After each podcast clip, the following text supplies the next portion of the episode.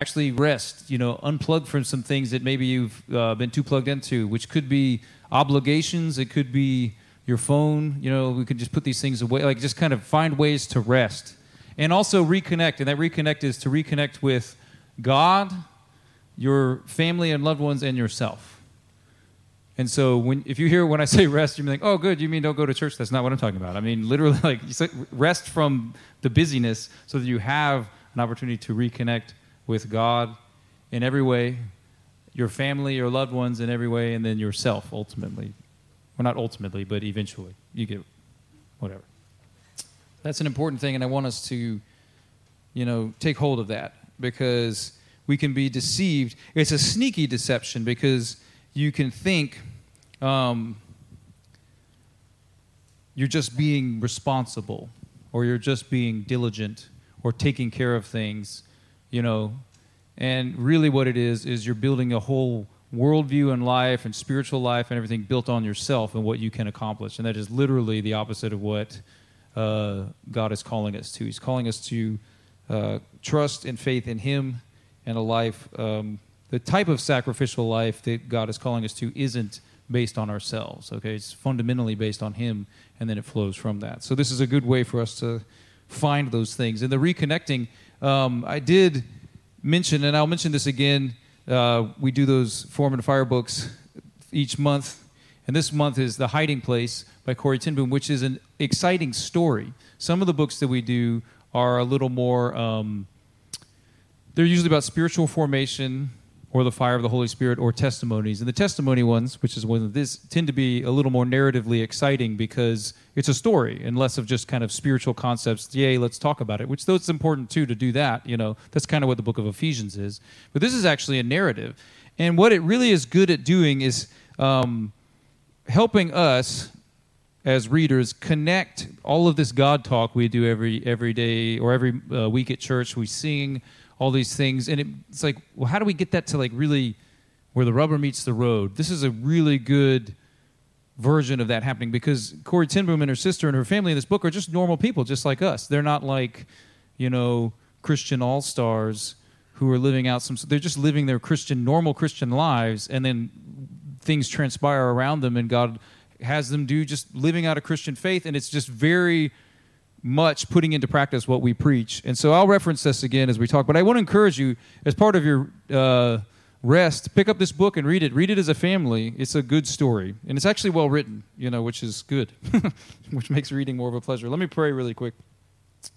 Father, we just pray that you would fill this place with your presence and that you would open our ears to hear from you um, what it is you would have to say to us in this time. Um, Holy Spirit, you are welcome here. Come flood this place and fill this atmosphere, Lord, and fill the atmosphere of our minds and help us to declutter. And I pray against the distracting voice of the enemy in this place. In Jesus' name, amen. This is our concluding week of the book of Ephesians. And uh, next week, Pastor Jeff is going to share with us a message that he feels like God has put on his heart, and then we're going to jump into the story of Elijah and Elisha for the summer. So it's going to be kind of exciting. But we're ending our uh, springtime slash beginning of summer with this last book of Ephesians, and as you, this letter has been pretty heavy hitting, and every single one of these chapters has contained kind of two chunks. So they kind of could have been two separate messages, but we've kind of powered through for the sake of time. And this one, if you remember from last week, if you weren't here last week, you might. I'm going to recap some stuff because I have to, because we kind of jump in halfway through a, a thing. So I'll recap that a little bit. I'm going to skip stuff because, you know, so you might, if you go, I don't know what he meant by that, go back and listen to it because it, it does make sense. But like I said, each, the, the first half of Ephesians was all about doctrine all about the gospel. And the second half has been all about living it out. And now we're at the end of the living it out instructions. And these are kind of like instructions as opposed to like a narrative we were just talking about. These are just Paul saying, do this, do that, don't do this, do that kind of thing. And we found the second half of the last week's chapter, he starts going into this thing which is a list of household codes where he's giving instructions of kind of how to live out as a Christian person in the society they found themselves in. And like we said last last week, he was addressing the way he was speaking through them. And we had the, the first two last week, and we had the second two this week, and there's a chapter mark like right in the middle. You know, so there's this kind of odd break. And so this whole section has to be heard from the introduction that he gives at the end of the last week into this week, and then there's a kind of a, a bookend at the end. And that book, that the, the, the packaging for all four of these categories is that we, as Christian people, submit to one another out of love for Christ, out of reverence for Christ, it says. And then he goes into instructions about like different categories that they would find in their life. Some of these we still have and understand, and others we don't. And even some of them kind of live out a little bit differently in our society. I think, I said this last week, that if Paul was writing to us right now in 2023 in America, he probably would have a slightly different list. And we'll, you'll see one of the categories will pop up immediately. You'd go, that doesn't seem to apply as much to us. But he would probably talk, like last week we talked about husbands and wives and how they relate to each other. Um, this week we're going to talk about um, parents and children and then slaves and masters, which again to us you might be like, well, yeah, what are we talking about? So we'll get to that. And you have to understand the whole framework is under this idea that Christian people submit to each other, and he starts giving instruction as to how. And uh, the the wives and the husbands, he starts to saying like, wives respect your husbands, husbands love your wives. He gives the husbands a lot more instruction on what love looks like, and uh, but the overarching theme of this list is Paul encouraging everybody to embrace where they find themselves. And I, I, I was showed, I went through like there's a lot of parallel lists like this in Colossians and Galatians, and then even Second Peter has one. But that Paul, but then the first First Corinthians has a long one, a really long one, and he's explaining a whole lot of different stuff about marriage and different, you know. But he gives us some uh, some pieces of context there where he basically says, "This is what I'm telling everybody: is don't try to change your situation. Embrace where you are, trusting God. Like, know all this stuff about God, how much God loves you, how much God has changed who you are, all these things. And then with that, you can embrace any situation, even situations that aren't that great. And I shared some of Corrie ten Boom's story with that about how um, it doesn't justify anybody doing anything wrong, but it shows how we as Christian people can even embrace situations that aren't fair or right towards us because of what Jesus has done. And it's allowed us how we kind of start to take spiritual ground, okay?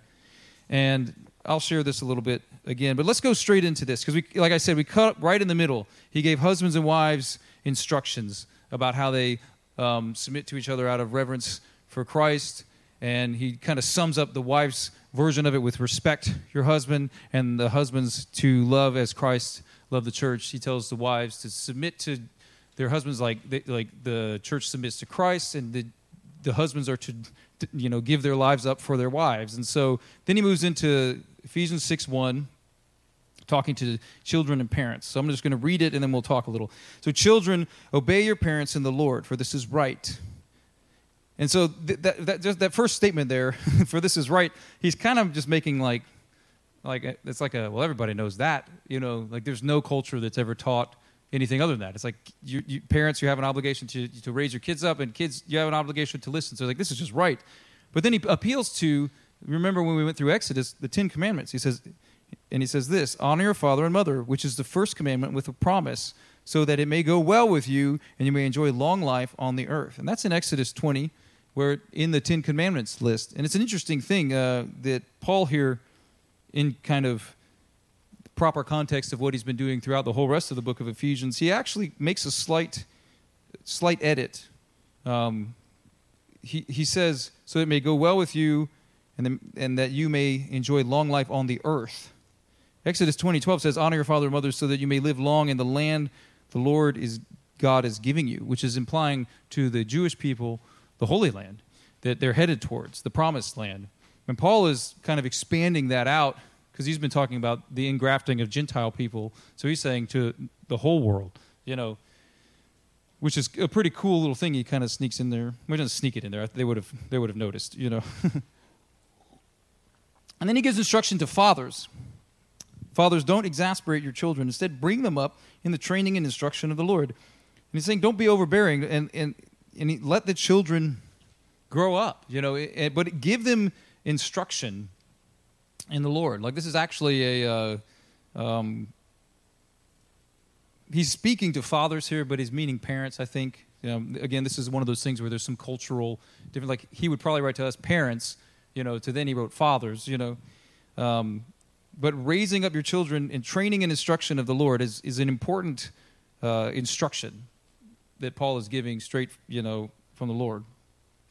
And I think that one's pretty easy to understand. Children, obey your parents, and uh, it does. It, there is you might like this isn't a Bible study, Bible study, so I'm not going to like go into everything. But when you see like obey your parents, you might be like, does that mean like I'm 65 and my mom's 80 and she's mean? Like what? Like do you mean is that a children thing? And to some extent, probably, but to another extent, probably not. You know, I mean, you have to kind of take these things into our um, our context. In Paul's context, he would have known, and they would have all known that the like I said last week, even in the marriage relationship, and you're like, some of this stuff doesn't sound like what we talk about now in regards to marriage. It was because the husband had all this legal authority that was only, he was the representative of the whole family legally. And so there was just a difference of role that was played. And you had an obligation, like you were held to a higher standard, you know. And so as a man and, and, you're, and you were responsible for everybody else more so than we are today in a legal sense. And so in one sense back then as well the, the, the, the father figure of the family had complete or mostly complete legal authority over the whole family till he died. And paul would have known that. And so he wouldn't have been saying he would have addressed that differently if he wanted to. I do think he's mostly talking about children like young children but i do think there's a sense that we should all want to honor our fathers and mothers for our whole lives, as, and even past. I would even say, to live this out fully, even their memory, honoring their memory, and that's a hard thing to do. But I think we all understand this one. Even Paul's like, this is just like, for this is right. Like, I'm not surprising you with this instruction here. But this next one's going to take a little bit of work to get through because it's going to sound very odd to our ears. And it should. So I'm going to go this. This is verse 5. Slaves, obey your earthly masters with respect and fear and with sincerity of heart, just as you would obey Christ. Obey them not only to win their favor when their eye is on you, but as slaves of Christ, doing the will of God from your heart. Serve wholeheartedly as if you were serving the Lord, not to people, because you know that the Lord will reward each one of you or each one for whatever they do whether they are a slave or free. And masters, treat your slaves in the same way. Don't threaten them, since you know that he who is both their master and yours is in heaven, and there is no favoritism with him. Now, I'm going to dive into this a good bit. Uh, I'm just looking at my notes, but I just want to say, just really clear up for if you're like, is this an in, like, is this him saying slavery is good? Like, what I when I'm thinking of slavery, is he saying that's good? No, he's not. Okay, so let me just so now, now that we can establish that, let's listen. What is he saying here? Um, first off, you have to understand what Paul's addressing versus what we think of. We are Americans, and when we hear the word slavery, it means one thing, and it's what slavery that existed in the history of our United States, which bear, there's aspects of that that are connected to this thing Paul's talking about, and there's aspects that aren't. So we're going to have to set our our in our, our definition a little bit aside, or at least I'm going to expand it so that you'll understand what Paul is addressing here. Okay. Back in Paul's day, in the greater Roman society, there was a lot of type, types of what might be translated slavery, but it was broader than that. So broad, in fact, that it would include a lot of things that we would just call employment now. Meaning, like, I work for Byron, Byron pays me for that. That would have been included in this word that Paul is using here. That's why some Bibles have translated it servanthood, because it's maybe gets at it a little better. Uh, to our ear because we don't understand. Because, like I said, when we hear slavery, we hear one thing and one thing only. Paul was addressing a much broader thing to the point that I was reading some of the statistics and, that these people were talking about of how much, how many slaves there were in society, or what would fit in this word he's using here. Okay, and it included everybody from doctors to even some. I found one reference they were talking about that even some. Uh, political offices that you could get elected to, you had to be a slave to fill. So some people would enter into slavery for a period to serve in an, an office and then exit it to go back into uh, their normal life.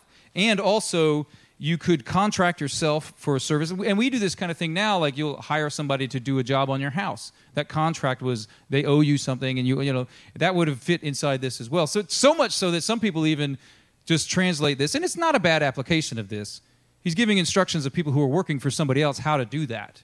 You know, like don't if your boss is a jerk, still be a good employee. You know what I mean? And if you're a boss, don't be a jerk. That's kind of what he says right there. You know, and that's not a bad application of this. That it would be within the realm of what Paul's talking about.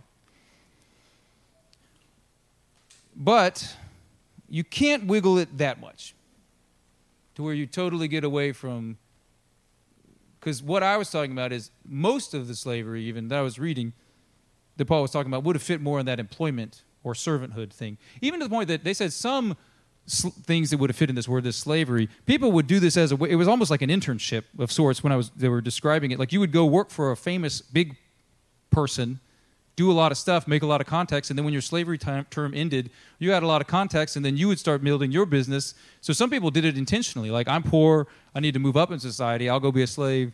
You know, to James over here, James m- teaches me all the things he knows and all the people he knows, and then I exit it, and then now I got a business doing the same thing, and then I become like rich. So it, again, it's not the same thing as we think of in our history, but there was still some of that that fit under this umbrella. You can't wiggle it totally to where like, okay, good let's just move on. He was talking about employment, just like parents and kids, we're good.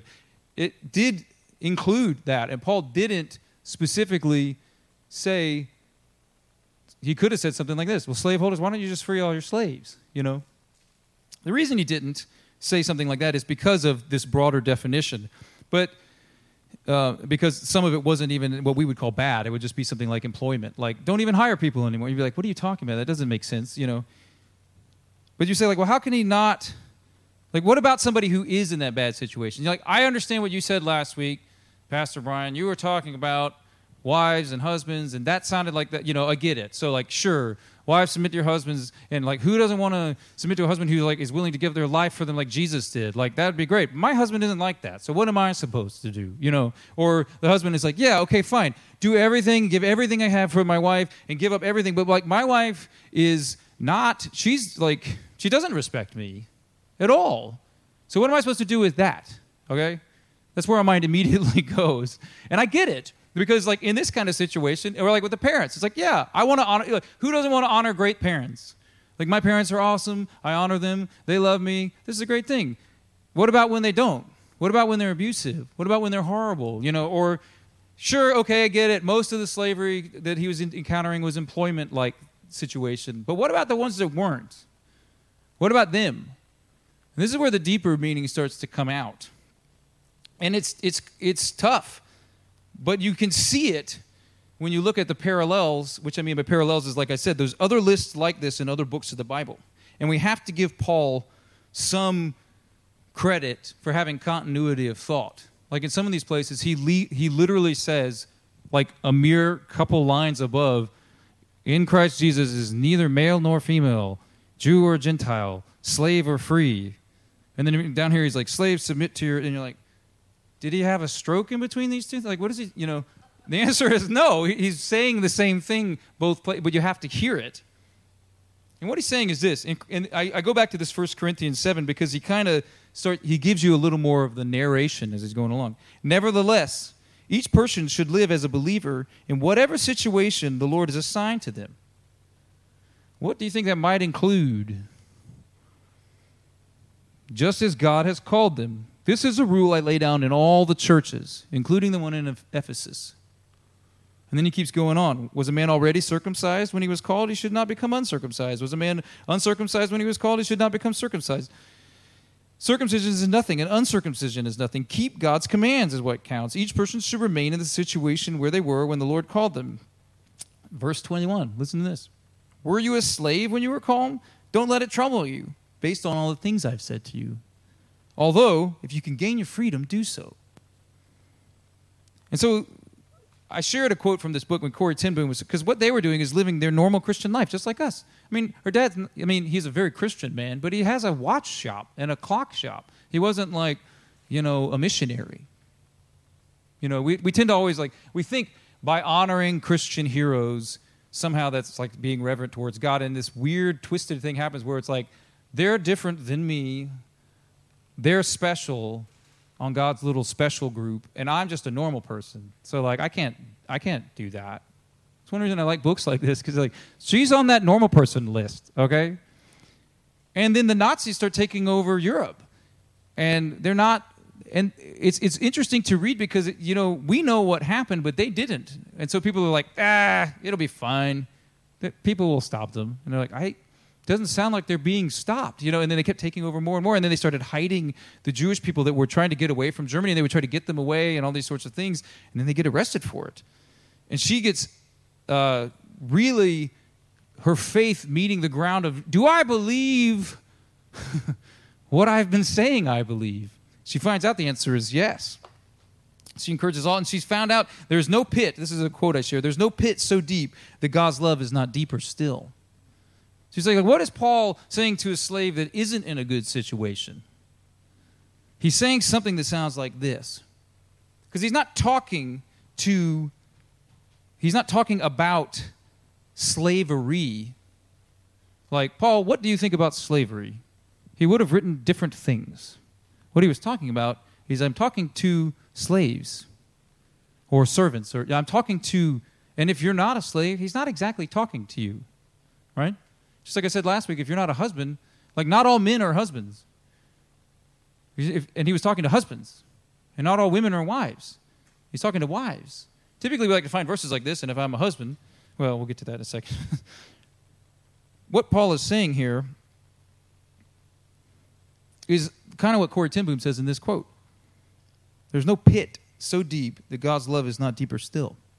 Psalm 139 says this, and you heard this If I go up to the heavens, you are there. If I make my de- bed in the depths, depths there is hell.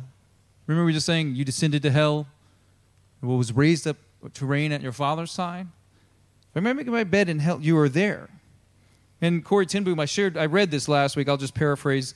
They got put in the Ravensbrück uh, concentration camp, and she was finally again with her sister, which was like such an answer to prayer. And they got put in a new barracks, and there was fleas everywhere. And she was like, "Oh my gosh, this is terrible." And her sister's like, "Well, God's already given us the answer of what we need to do." And it was in First Thessalonians, and she finds it there. He's like, "Oh yeah, praise Him in all circumstances." That's what he means, all circumstances. That's why, like when Paul says here. Nevertheless, each person should believe should live as a believer in whatever situation the Lord has assigned them it's kind of like a pray, give thanks in all circumstances. And you're like, ah, I can't really, I can't really mean all. Like all, all, or like some all, most all, all with a little asterisk. That's what I would like it to mean. I don't think that's what it means. You know, the Bible translates. It's like it tends to. Mean, some of these words are pretty easy. All usually means all. That's an easy one. You can hold on to that. The uh, and her sister's like, we should thank God for everything. And she's like, like what? And she's like, well, like that we're here together. She's like, oh yeah, you're right. And she's like, and like, we have a Bible here, even in this constant. She's like, gosh, yeah, we could. And then she's like, and we should thank God that we're in this barracks where it's so tight and cramped that people will hear about God. And she was like, and Corrie ten was like, okay, I'll pray. You know, thank you, God, for these cramped and terrible places where, you know. And, and then her sister's like, yeah, and God, thank you for the fleas. And, and that's what Corrie ten Boom was like, okay, no. No, that's, that's not. And I, I, I want to read that part because this is funny. But then her sister said, Give thanks in all circumstances. She quoted, It doesn't say in pleasant circumstances. Fleas are part of this place where God has put us. So we stood between the piers of bunks and gave thanks for the fleas. But this time, I was sure Betsy was wrong. this is why I like this book, because she's honest. She comes to find out her sister wasn't wrong. That because of the fleas, the guards wouldn't go into the building. And because of that, they had prayer services every night. And because of that, a lot of people came to know Jesus for the first time because of the fleas. And we tend to just pray. I tend to, I mean, I don't put it on all you guys. Maybe y'all are holy. I tend to just pray, God, please take all these fleas out of my life. Please. Like, I'll list off a lot of fleas I don't want in my life. And then Corrie ten Boom sisters over here, we should praise God for the fleas. And I'm like, no. like, I'm pretty sure you're wrong. You know, so it's good to have a testimony to realize, no, it's not wrong. Because what's it's not it's good to be honest with god. So i don't want there's a there's another like there's kind of like the way of the lord and then there's a ditch over here which is to only complain all the time about all the fleas right? And then there's another ditch on the other side where it's like this weird denial where like i won't admit when my life is hard because that would be showing that i don't have faith in god so i'll pretend like everything's fine all the time. And that's not what Corrie ten sister's doing she's actually she had she had gotten through to see things the way Jesus saw, where it's like, oh, God knows what He's doing. So I think that's the, the trick. If you're like, what's the difference between those two types of prayer? If, if at all what you're doing is kind of telling God, you don't know what you're doing, obviously. That's not the same as when David is like, my soul is down. Like, like there's, the, there's, there's a place for honest crying out to God, which is a central, I mean, it's a normal part of Christian life. It's essential. I don't know if it's central, but it's essential, you know? So denial isn't that. But at the same time, if, if, if mixed into that is some version of, you don't know what you're doing, God, because look what my life is. This is what Paul's calling us away from. And really, it's a true freedom the true freedom that you can be in Ravensbrück concentration camp and free in the Lord, and then able to embrace the situation that God has put you in, even if it's not right or good.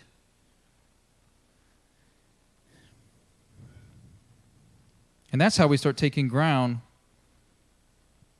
for the kingdom. I will say this, though, just because I want to make sure that you have this in your mind.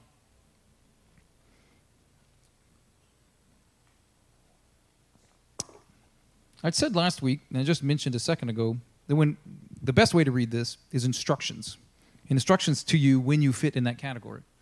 Like, are you a, a child of someone? So he's talking to you. Are you a husband? Some are, some aren't. If he's not, he's not talking to you. That doesn't mean you can't learn anything from it, but he's like giving instructions to groups of people. And if you're not in those groups of people, you can it can get weird. It can get very weird if I'm not in a list and I try to apply that list to other people. And that's exactly what happened in the United States during the time of slavery. People found the, Bible, like, we've had it for a while, and people have studied it for a while, and people wrote books about it at the time. And there were preacher people, Christian preachers, who would take this scripture and say, This is God telling us what we're doing is okay and they, they tried to back it up with, you know, Bible work. And it's kind of the same as if you're a husband and you want to read what we had last week to your wife. Like, here's your list. Why aren't you living up to it? Then you, if you want to do that, go right ahead. But then you're going to have to be kind of okay with these slave, slave owners doing that to their slaves. Okay? I'm just trying to be consistent. They did that. And it's because this is what's interesting.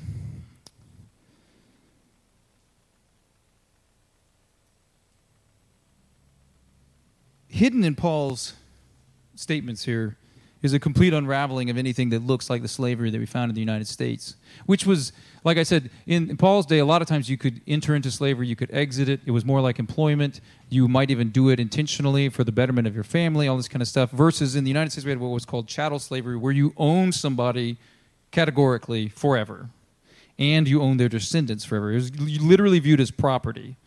And the church struggled with this because I mean, you can study it. you had Christian people that were like, I feel like this is wrong based on the Bible. And other people are like, yeah, we got stuff, we, we're good, you know? And they're going, yeah, but. And so you start to see these weird, like, well, I guess these people aren't human then because that will, okay, if they're not human, it's okay. And that's where you have to go these, these kind of weird places to do this kind of stuff and be okay with it. And we all know, thank God, how wrong that is. The thing we should be careful about is if we do the same thing. Because you can sit there and think you're doing something right, but really what you've done is you've justified something and you just use the Bible to do that. Churches split over this kind of stuff. Have you ever heard of the Southern Baptist Church? You should look up why the word Southern is there. I'm serious. So I don't want to pick on them as much, as wrong as it all was. I want us to be have our eyes open to this kind of thing in our own lives because that's really the context of this kind of talk. He's not like he's saying like, "What are you doing this way?" And hidden in this whole thing, Paul has snuck in. again, he's not sneaking. I don't know why I keep saying that. Paul has put in values that make using this scripture, these, this whole chunk of scripture wrongly, which is a lot of times where you hear it being used is wrongly, applied to other people and da da da da da da, and used to justify abuse or something like that. Like people will take this marriage stuff and use it to justify an abusive husband.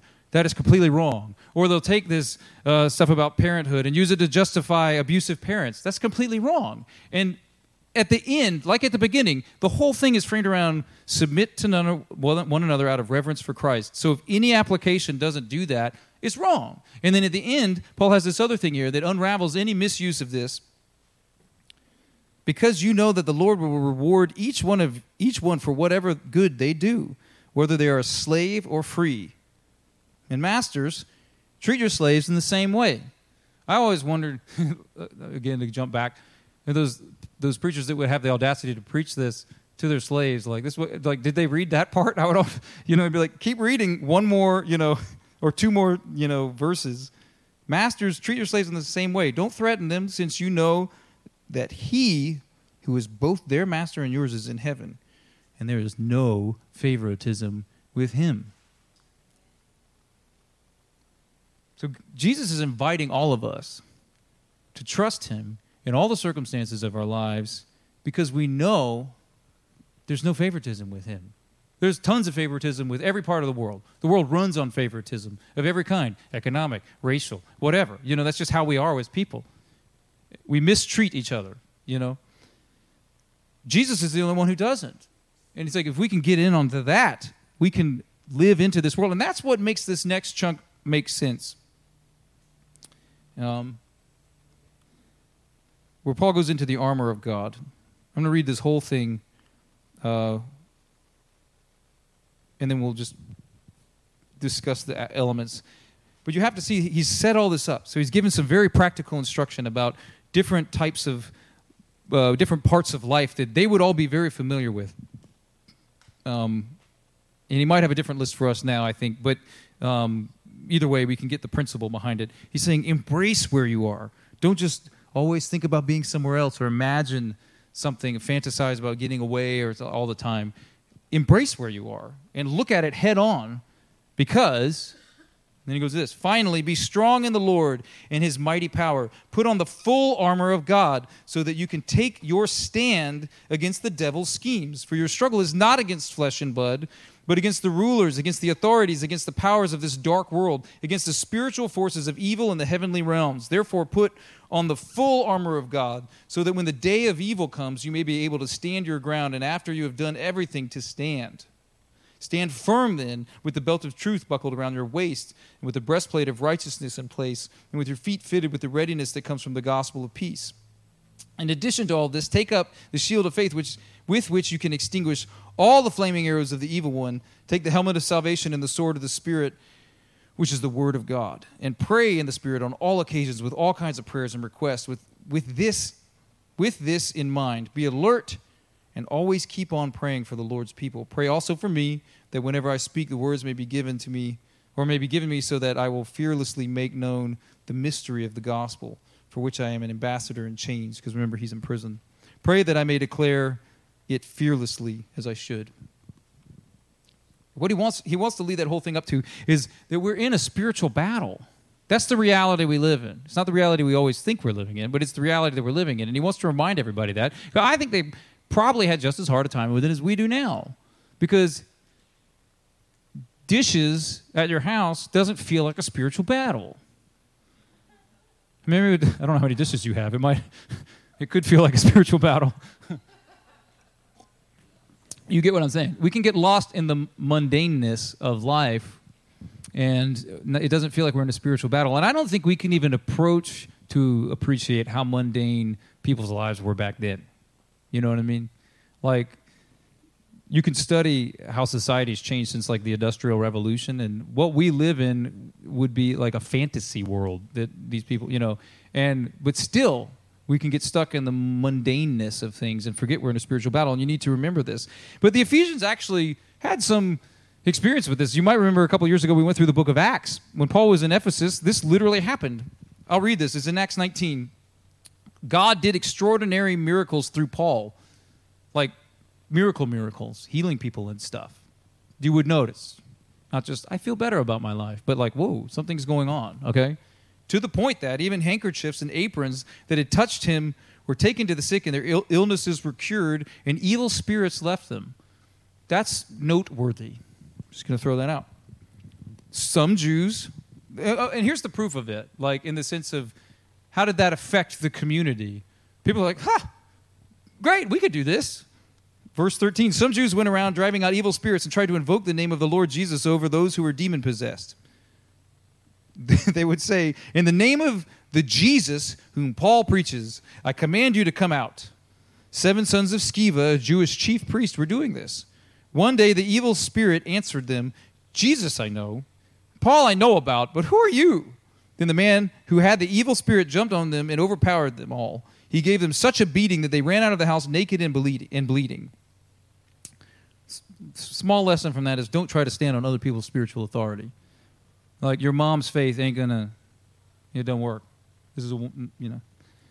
When this became known to the Jews and Greeks living in Ephesus, they were all seized with fear, and the name of the Lord Jesus was held in high honor. Many of those who believed now came and openly confessed what they had done. So, like other people had done it. They're like, hey, if this works, it works. You know?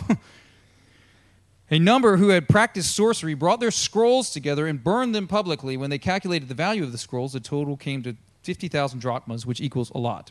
In this way, the word of the Lord spread widely and grew in power. So this is God demonstrating his power over the spiritual. And these people, like when Paul's writing this late this letter later, remember that this happened. So this is these were people that were more in tune with the spirit than our culture tends to be these days.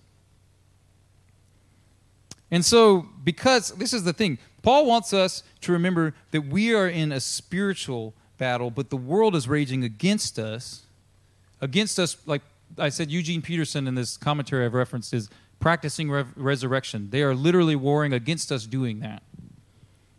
But it won't feel like evil spirits doing it, it'll feel like other people doing it. That's why Paul actually wants to remind us it's not against flesh and blood. And I put three typical responses that I think we, we have.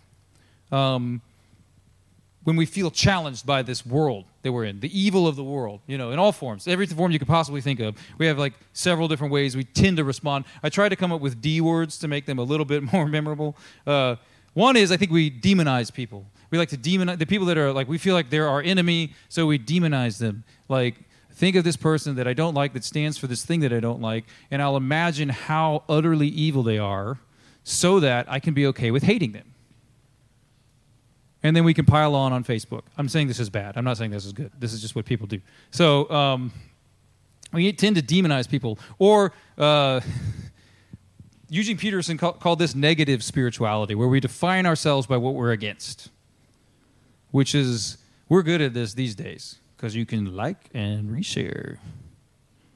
So take that and live it. The next thing I think we do is a lot of us retreat or defend, is what I put defend, where we like circle the wagons and I'm going to protect what's mine. I know y'all are all nuts out here, but we got to like pull away and I'm just going to not engage. I'm just going to get away. I'll be okay, but you guys are, y'all are gone. Sorry, you know, but I'm good. So have fun. We tend to do this in our mind, like not of it like act on it, but some of what keeps the prepper thing alive is this. This kind of like, I have to have my, you know, and it's very Gollum like. precious. But the, uh, um, the third, the third thing I think a lot of us end up doing is we. I put meh here as a verb, like we meh. I don't. I don't do any of that. Like, look, y'all can y'all can fight about. I I don't. You know, I don't have a problem with people. I don't have a problem with anything. So, but it ends up becoming just a lukewarm position, and that's not what Paul wants any of us to do at all. This meh thing, which can seem like, see, you guys are demonizing everybody and you guys are crazy and trying to run off and like build your little compound. I'm just kind of here, but I can be kind of friends with everybody, and it's great. You can end up being nothing, right? And that's not what Paul's saying. He wants us to have a Christian approach to this, and he's like, "What is that?" Um, first off, he's saying it's not against flesh and blood that we're dealing with, though it will always look like that. They're going to be the actors, like we're the body of Christ. The actors of the enemy right now are like other people as well, but they're not the ones doing it. There's weird, and he uses strange language to describe this: the principalities and powers, the spiritual forces, you know. And you go like, is he just talking about like the government, or it's like no, he's talking about like evil stuff, you know. And we don't have to get too technical, you know, but actual evil that's in the world, and it's and it's motivating people sometimes to do things, you know, and The good thing about it is we don't have to get we don't have to get too technical about it because it doesn't really matter. You know, the Christian response is to realize it's not you guys doing it. You know, like when I'm out in the world and I see people doing things that I think are nuts or bad or harmful, I, I don't have to go. Uh, I don't. I have. I have. To, I, I can see just like Corrie ten Boom's sister could see. They were in the concentration camp, and she's saying we need to pray for these people. And Corrie ten Boom was like, Yeah, these people in the concentration camp, it's terrible. And what she realized her sister meant was she was actually talking about the guards. And she was like, no, I'm kind of like, they get what, you know, it's very nice to be like, you're going to stand before God and whatever, you know what I mean? And that's where she was. And I would have been there. You know, like I told last week, there was a part where she has a shovel to kill a guy. And I'm like, yeah, I probably would have done that too. The, uh, there's this thing where you can, her sister realized the de- demonic forces had taken over these people and they were doing evil things. And she said, if they can be taught to hate, they can be taught to love. And she realized that was the deeper need. Not that God didn't care about what was going He absolutely did. But that was obvious. It's always obvious God does care about oppression and all this kind of thing, but He also cares about the oppressors, which that's challenging and hard. We like cancel culture. We just got to cancel the, which side are you on? I'm going to cancel the other side. You know, we like that stuff. That's not what God's doing. God's like, so He's like, what is it? It's not about flesh and blood. The Christian response is to stand. I don't know if you noticed that when he goes through this thing. It's like stand and then stand. And then after you stand, stand. And you're like, how many times am I standing? He's like, that's what we're to do to stand. And then he gives you this is an actual spiritual battle. Well, this standing, it's like salt of the earth, which is the visible sign of the new covenant. It's like the light of the world, which Jesus talks about, which is shining into the darkness, and is sheep among wolves, is the other thing. We go out as sheep among wolves. Wolves. You see the imbalance there. Sheep among wolves. And he's saying, don't become a wolf. And it's hard not to. And it's not really a job description, it's just who we are supposed to be.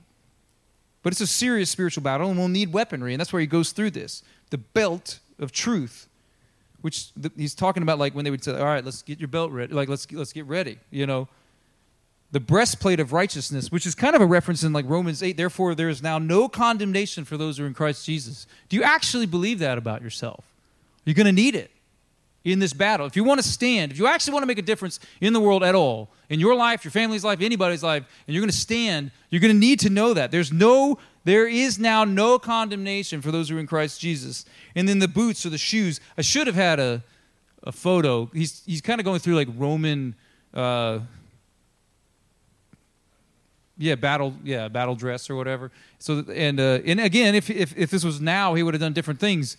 I should have the spiritually packing. I remember you had the song. James had a song, Tech Nines in the Spirit and all. And so like there would have been modern weaponry as the imagery, all right. But the uh, the boots or the shoes, the readiness of the gospel of peace, which gives us sure footing and good grip to stand against, you know, and then the shield of faith that protects against the uh, the devil's arrows, the lies. And then when it says the Bible says when the devil speaks lies, he speaks his native language. So you need to shield yourself from that. Not just expose yourself to that. You need to shield yourself from that. And God is equipping you spiritually to do that. And the helmet of salvation, or the hope of salvation, is how we hold our head up with confidence as we do all of this. This is another thing. And uh, again, like Paul, he, he writes similar things. In Thessalonians 5.8, he says, But since we belong to the day, let us be sober, putting on faith and love as a breastplate and the hope of salvation as a helmet. Like we could say, I can engage, or like like Corrie ten Boom's sister challenges us to do is to even love the unlovable people because I know ultimately I'm saved with Jesus. That that you know what He's done for me and what will happen. That ultimately I'll be delivered. So we can suffer through things. I shared this quote last week where N.T. Wright says the call of the gospel is for the church to implement the victory of God in the world through suffering love. And this whole thing needs to be understood in that kind of framework. And then finally, we get to the weapon the sword of the Spirit. And then immediately defines, which is the Word of God, just so you don't get too excited about it. You know, because we can be very Peter like about this when they come to arrest Jesus. They came to him, We're here to get Jesus. And he's like, I'm he. And they're thrown on the ground. You know, like the guys coming to arrest him, which is a lot of guys, arresting Jesus in the garden. They're like, Jesus. He's like, I'm he. I'm not hiding from you. When he just says, I am, remember I am from the garden? Or, or not from the garden, from the, from the book of Exodus when Moses is standing there. He's like, Who are you? And he's like, I am who I am. Jesus says, I am him. They're thrown on the ground. That's like, this, this is who we're dealing with here. This is God, you know. They come to arrest Jesus. He says, I'm not hiding, I'm him. They're thrown on the ground. And then they come to arrest him. He's like, Yeah, I'll go with you. And Peter's like, the heck that's going to happen? And he like starts to attack everybody with his sword, and he cuts a guy's ear off. And Jesus is like, whoa, whoa, whoa, whoa, whoa, whoa, whoa! This isn't what we're. This is not what we're here to do. So when we start to be like Peter, we're like, whoa, hold on, I got the sword. I'm gonna, you know, and start slashing up people. and All you do is you hurt other people, and Jesus has to heal them, and he rebukes you. I think that's probably why Paul's like, and we got the sword of spirit, which is the word of God. Just so you know, you know, which does reference again other places hebrews 4.12 he said for the word of god is alive and active sharper than any double-edged sword. It penetrates even to dividing soul and spirit joints and marrow and it judges the thoughts and attitudes of the heart. Justin and joanna why don't you guys come on up here? And that's our that's what you see where when the truth the belt of truth when jesus was interacting with pontius pilate after he gets arrested and Pilate, who's like the Roman governor, he's like, "What am I supposed to? do? What am I going to do with you?" And he's like, I, I, "All I've said." Jesus is like, "All I've said is the truth." I mean, he's like, and Pilate's like, "What is? I mean, what kind of? What does that word even mean? Your truth, my truth? I mean, I don't." And Jesus is like, "I'm the truth," and he kind of blows Pilate's mind to the point that Pilate's like, "I don't know who I'm dealing with." Like, he's like, "Are you a son of God?" Like, I, I have to, you know. It says after that that he does everything he can to get him released, but Jesus just responds with the truth of who he is from the scriptures. And we have this, this word of God that actually accomplishes these things. It's sharper than any double edged sword, it's more powerful than an actual sword, like a blade sword or a gun or something that you could hurt people with. The word of God is more powerful than that. And I don't just mean metaphorically, I mean literally, in that Corrie ten Boom and her sister find themselves in an impossible situation, and they're only able to overcome it because of the Word of God that He's and His faithfulness to that. But the way they overcome it doesn't always look like the way we might define overcoming. But it probably, and by my estimation, does look the way God defines it.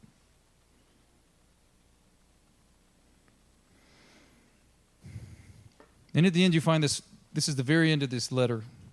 My thing says the title Final Greetings. Tychicus, the dear brother and faithful servant of the Lord, will tell you everything, so that you may also know that I, how I am and what I'm doing. This is the guy who's like going to bring them the letter. For I'm sending him to you for this very purpose, that you may know how we are, and that he may encourage you. Peace, brothers and sisters, and love with faith from God the Father and the Lord Jesus Christ. Grace to all who love our Lord Jesus Christ with an undying love. And these kinds of pieces of these letters you can just throw away sometimes. Like, well, that's not, I mean, armor of God, that's a big deal, you know, but then this is just, you know, your footnotes. Like in one of them, he says, bring my other papers, including my parchments. And one, he's like, bring my coat because it's cold, you know? And you can, we can just, nah, we don't need that part. But I think it's a good thing to remind us, just like Corrie ten Boom and her sister and her whole family, these are just normal people. And Paul, the, the Apostle Paul, is just a normal guy, just like us. He's just living out the faith that, Jesus has put in him. And he's asking for prayer. He's like, pray for me. And I'm gonna and there he's gonna tell you how I'm doing and all these things that, you know, he needed prayer, he needed encouragement in the same way that we do. And so it's okay to admit that. You know, and I think you can even see that. But I, I think at the end, I want to pray this really quick, and then I'm going to invite. We every time it's Super Second Sunday, we celebrate communion together as our uh, entry into lunch. And I invited Byron to come up and to serve communion to everyone. And we'll need uh, another two people to help with the other, you know. But I want to pray this. This verse 24 is the last thing, or 23 and 24 that God would do this in us as we celebrate the Lord's Supper and communion together and have lunch together as we start as we live together as we do like what our verse says on the wall, with loving each other and sh- sharing our lives and the gospel with each other. Peace to the brothers and sisters, and love with faith from God the Father and the Lord Jesus Christ. Grace to all who love our Lord Jesus Christ with an undying love. Amen. Byron.